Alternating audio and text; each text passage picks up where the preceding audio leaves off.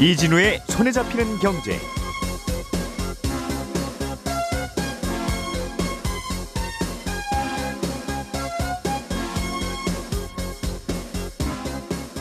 안녕하십니까 이진우입니다. 탄소 배출권이라는 게 있죠. 어, 공장을 돌릴 때 이산화탄소를 많이 배출하는 기업들에게 예, 그 기업들이 반드시 사도록 만든 일종의 탄소 유료 쓰레기 봉투 같은 건데요. 최근에 이 탄소 배출권의 가격이 예, 급락했습니다. 어떤 이유로 가격이 내린 건지, 탄소 배출권 가격은 언제 오르고 언제 내리는지 자세히 좀 알아보겠고요. 매년 오늘이 되면 국세청에서는 모범 납세자를 선정해서 발표를 하는데 이 모범 납세자는 어떤 기준으로 뽑는지 한번 또 알아보겠습니다. 제주도가 지금 시행 중인 부동산 투자 이민 제도를 좀 바꿔보려는 중입니다. 내년 이 제도 일모를 앞두고 개선 방안을 마련하려고 하는데 지금 시행되고 있는 이 투자 이민 제도의 문제점은 뭐고 어떻게 개선을 하려고 하는 건지 이 내용도 자세하게 들여다보겠습니다. 3월 3일 목요일 손에 잡히는 경제 광고 잠깐 듣고 시작하겠습니다.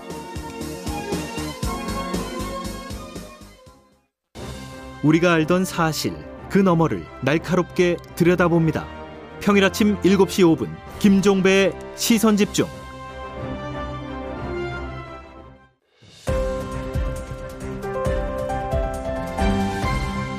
이진우의 손에 잡히는 경제. 예, 경제 뉴스들을 상큼하게 정리해 드리겠습니다. 손에 잡히는 경제 박세훈 작가, 중앙일보 남국민 기자, 김현우 행복자산관리연구소장 세 분과 함께합니다. 어서 오십시오. 안녕하세요. 남큐 기자님, 경제 뉴스 curating 해주시는 남큐 기자님, 최근에 탄소 배출권 가격이 떨어졌어요. 많이 떨어졌더군요. 예, 맞습니다. 그 런던 선물 시장에서 이 탄소 배출권이 거래가 되는 가격이 있는데 예, 이게 톤당 최고 어 저번 달까지 95달러까지 95 유로까지 갔었거든요. 어, 타- 탄소 배출권 가격이 예. 근데 최근에는 55 유로까지 떨어졌고 와, 이게 한 그럼 40% 빠진 건데 지금 현재는 한 60 달러 60 유로대 거래 중입니다. 음, 이게 하루에 막 20%씩도 빠지고 이래서 네, 정말 폭포수처럼 빠진다는 말이 나올 정도로 예. 급하게 빠졌고요. 국내에도 ETF가 상장돼 있어요. 이것도 굉장히 가격 하락을 겪었습니다. 음, 마찬가지로 움직였겠죠. 국내 예. ETF는 그 말씀하신 탄소 배출권 가격을 그대로 따라 움직일 테니까. 예. 음. 이게 탄소 배출권이라고 하는 게 기업이 그 탄소를 배출을 할 수밖에 없도록 불가피하게 되어 있다면 구조가 그 탄소 배출할 때 우리가 종량제 봉투 사서 쓰레기 버려야 되듯이 네. 탄소 배출권도 구입해서 탄소를 배출해라 뭐 그런 거라면서요? 예, 맞습니다. 뭐 예를 들면은 이걸 만약에 안 사면 예. 뭐 과태료를 물리는데 이게 한 100유로 정도 지금 물린다고 해요. 뭐 이산화탄 톤당. 톤당 예. 그걸 하지 않으려면 이제 이걸 사서 이제 뭐 권리를 사야 되는 거고 벌금을 내 그리고 이제 탄소 탈탄소 드라이브를 걸고 있는 유럽이 지금 전 세계 표준 시장 역할을 하고 있어요. 예. 근데 이게 탄소 배출권이 지난해 탈탄소 열풍이 불었잖아요. 예. ESG 열풍하면서 유럽 당국이 공급을 많이 줄였습니다 작년에 그래서 한 3억 8천만 톤 정도를 줄였고 줄였다는 게그 쓰레기 봉투를 예 이제 시장이 조금씩 풀어준 거죠. 아 일부 조금씩은 기본으로 나눠주고 이 게임 시작하는데 예. 음, 그걸 이제 많이 양을 줄인 건데요. 예. 그러다 보니까 이제 가격이 지난해 한 거의 한 두 배, 한 거의 한 재작년보다 한 세 배 정도 오를 정도로 굉장히 많이 올랐습니다. 그렇, 겠네요 사다 써야 되는 쓰레기 봉투가 늘어나니까. 예, 맞습니다. 그래서 이게 한 20유로 대였는데 90유로 대까지 오른 거죠. 예.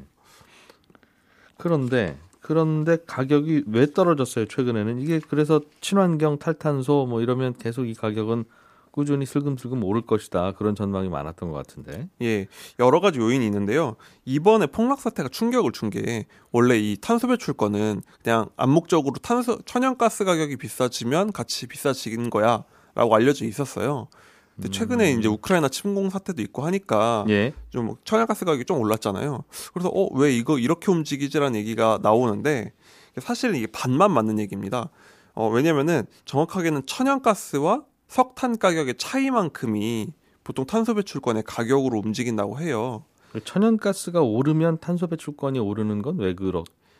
왜 그렇게 되냐면은 예. 천연가스보다는 석탄이 탄소 배출이 많잖아요. 그렇습니다. 예를 들면은 천연가스가 100유로고 어, 석탄이 70유로면 예. 그 사이 30유로 차이가 있잖아요.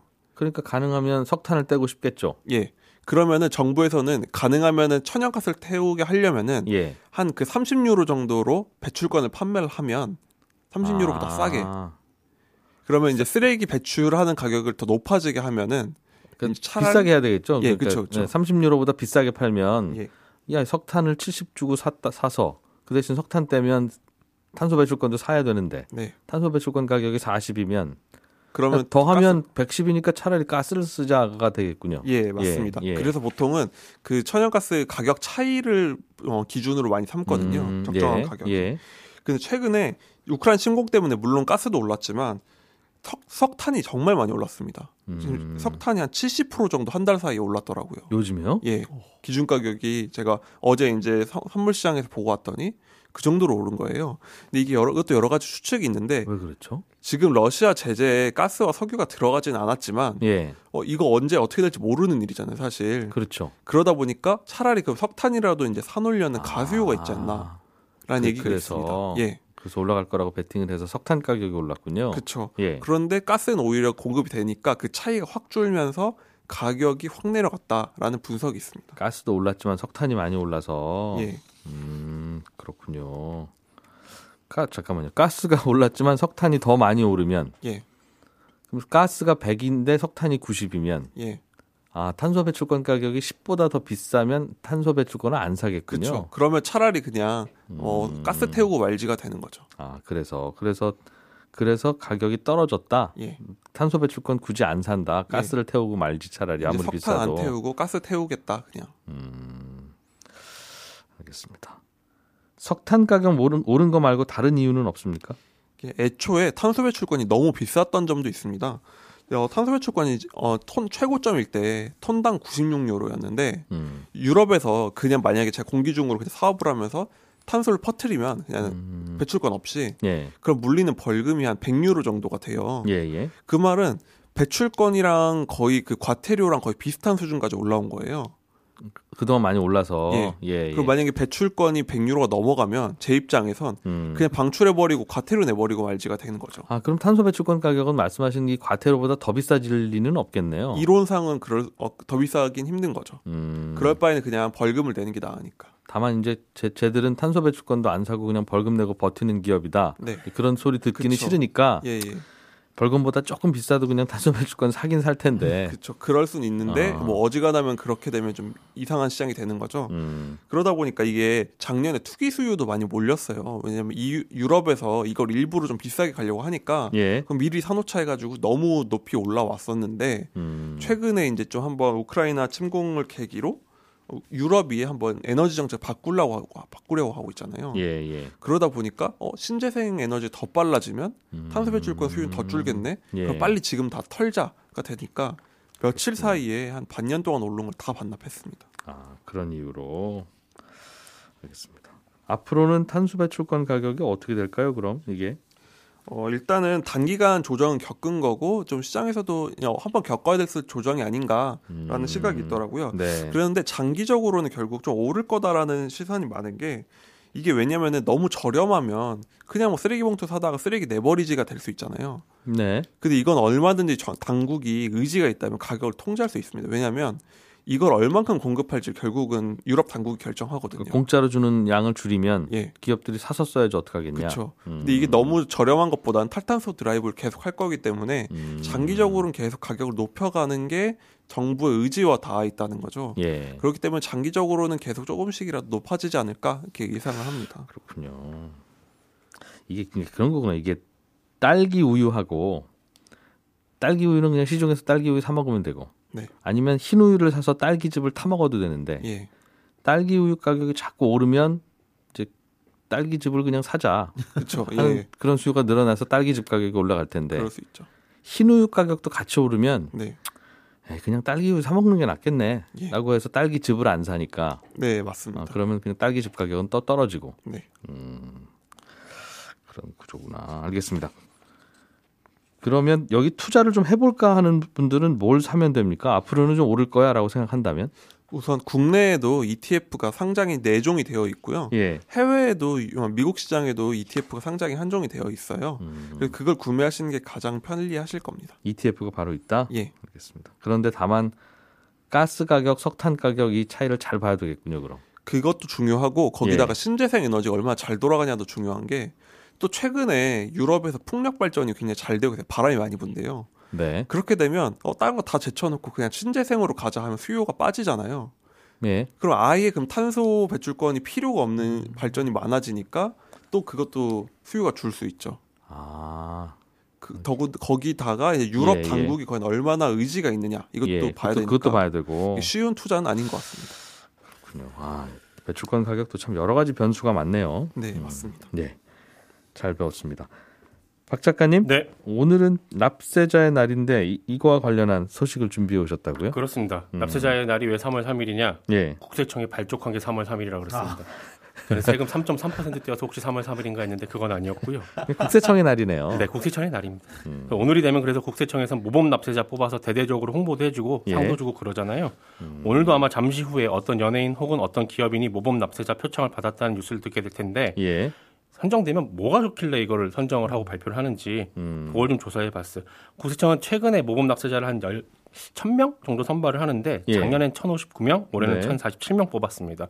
5, 6년 전만 해도 한 1500명 뽑았거든요. 예. 근데 요거 매년 조금씩 숫자를 계속 줄여나가고 있는 추세입니다. 모범 납세자. 네, 모범 납세자로 뽑히면 어떤 혜택이 따로 있습니까? 있습니다. 상금은 따로 없는데 요 예. 혜택이 좀 짭짤해요. 예를 들면 전국의 공영 주차장 그리고 국립공원 주차장 있죠. 예. 1년 동안 마치 내 집 주차장처럼 무료로 사용할 수 있습니다.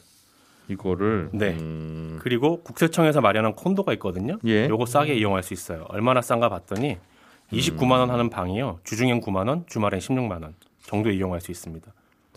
뭐 많이 많이 싼 많이 좋은가 보죠, 굉장히. 좋은 할인된 가격도 네. 저에게는 좀 비싸게 느껴지는데. 아 그래도 29만 원인데 주중에 9만 원이면 꽤 싼 거죠. 예, 어쨌든. 네. KTX 승차권 있죠. 예. 주중에 1년간 할인해 줍니다. 최저 10%에서 최대 30%까지 할인해 주고 국세청이 뭐 해주는 게 아니라 주변의 여러 기관들을 설득해서 네. 좀 모았군요, 끌어모았군요. 이분 세금 잘 내신 사- 분이니까. 예, 예. 혜택 좀 줍시다 하는 거고 음, 예, 공항에서요 출입국 심사할 때 가끔 보면 줄 길게 서야 되잖아요. 예. 근데 이제 모범 납세자로 되면 승무원들 사용하는 심사대 있습니다. 네. 빨리 통과할 수 있는 거. 요거 이용할 수 야, 있어요. 요거 요거 제일 기분 좋겠다. 네, 요거 괜찮습니다. 그리고 국세청이랑 또 협약 맺은 병원들 있거든요. 예. 병원비도 10%에서 한 20% 정도 할인해주고 예. 은행 대출 이자도 조금 싸게 해줍니다. 법인 같은 경우는 요거 좋을 것 같아요. 3년 동안 세무조사 면제해주고요. 예. 모범 납세자용 신용카드도 발급을 받을 수 있는데 요 카드 쓰면 또 이제 주유비부터 영화관 할인까지 예. 다양하게 혜택을 즐길 수 있습니다. 야, 국세청이 얼마나 힘이 센지를 보여주는 음, 그렇습니다. 상품 리스트네요. 그렇습니다. 네, 국세청인데요. 이런 것 좀 협조해 주시죠 하면 아, 국세청이 합니다. 좀 해줍시다.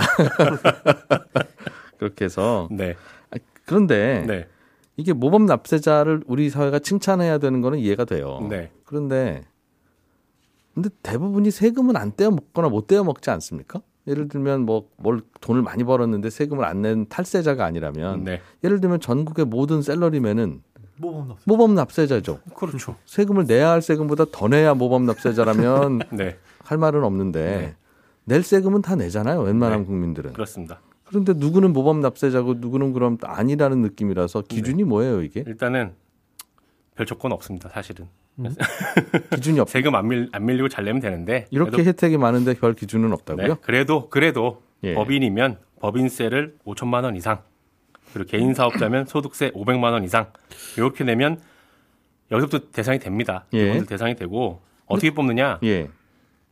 자기가 자기를 추천할 수 있고요. 어허?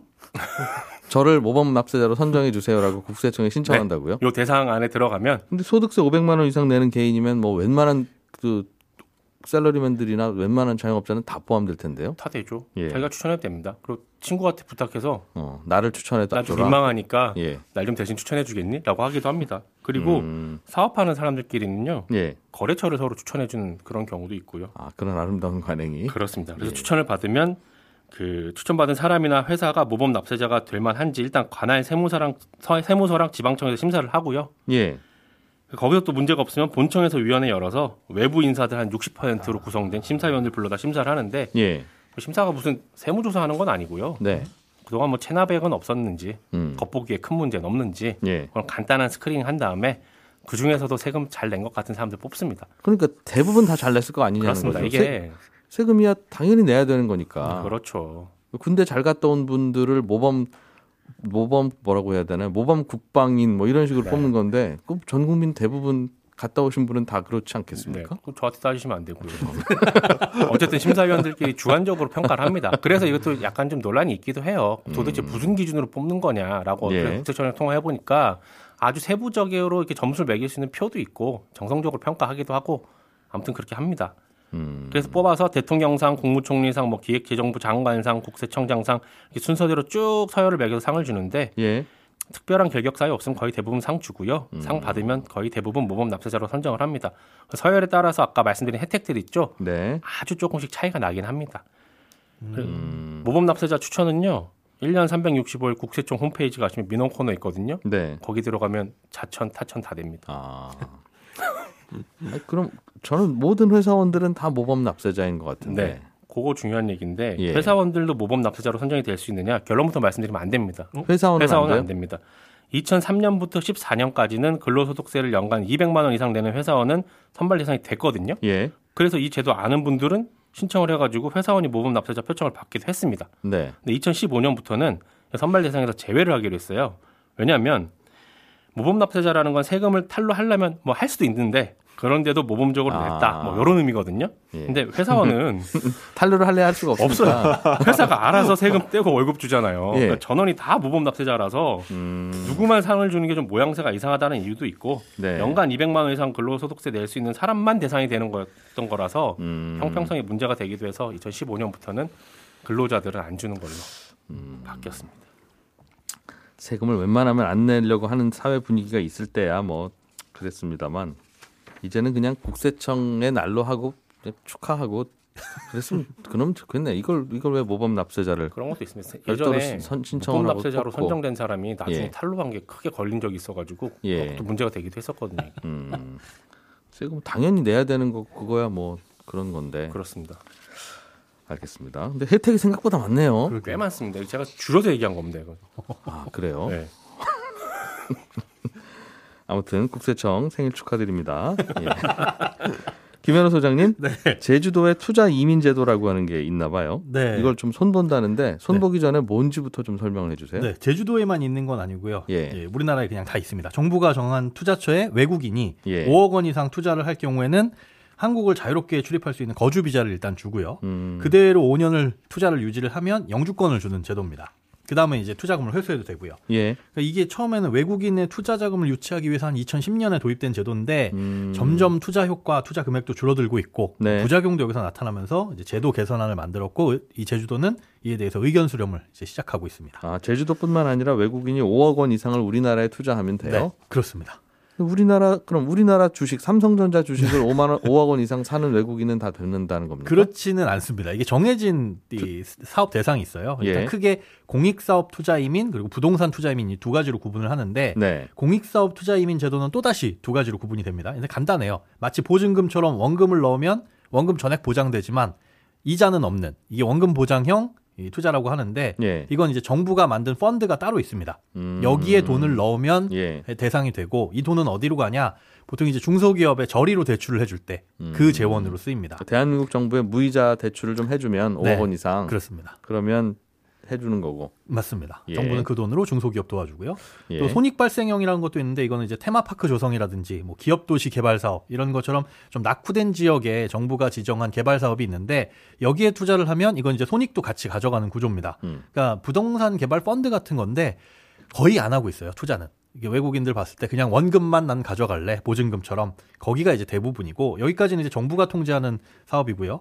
이번에 제주도에서 손을 보겠다고 한 투자 이민 제도는 부동산 투자 이민 제도입니다. 예. 이것도 뭐 아무 지역 아무 부동산에 투자한다고 해서 될 건 아니고 어, 정부에서 정한 지역과 대상만 해당이 됩니다. 요 동네 부동산을 외국인이 5억 원 이상 사면 예 어, 이런 혜택을 주겠다는 건데. 그렇죠. 그런데 그 지역이 제주도를 포함해서 현재는 전국 8개 지역에 정해져 있고 어디 어디예요? 어, 지금 제주도와 평창 그리고 정동진, 여수의 경도, 여수의 화양, 인천 영종, 인천의 송도하고 청라 그리고 해운대 이런 지역입니다.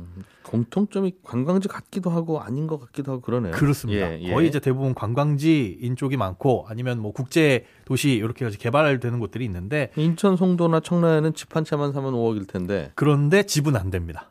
여기에서 예. 콘도, 관광 펜션, 일반 숙박 시설. 그러니까 거의 이제 음. 관광을 그 필요로 목적으로 하는 예, 예. 그런 시설에 투자를 하고 예. 등기를 완료하면 음. 그 즉시 이제 거주 비자가 발급이 돼요. 예. 5년 동안 거주할 수 있는 거주 비자가 나오고 이걸 그대로 유지하게 되면 영주권이 나오는 거죠. 그런 구조군요. 네. 예. 이런 이제 부동산 투자 이민 제도 같은 경우는 지정 기한이 지역별로 정해져 있거든요. 근데 음. 이 제주도는 내년에 일몰을 앞두고 있고 예. 그 전에 연장을 하게 되면 또 계속적으로 연장은 할 수 있습니다. 예. 그럴 때 이제 부작용 있는 것들을 개선하겠다라는 거고 그럼 이 동네에 부동산을 샀다가 예. 다음 날 팔면 안 될 것 같고 안 되죠. 계속 갖고 있어야 돼. 5년 동안은 영주권이 나올 때까지는 갖고 있어야 되고 예. 그 다음에는 이제 팔아도, 팔아도. 되고. 네. 아, 5년 만약에 중간에 팔게 되고. 되면 예. 3개월 내에 출국을 해야 된다라는 전제 조건은 붙어 있습니다. 알겠습니다.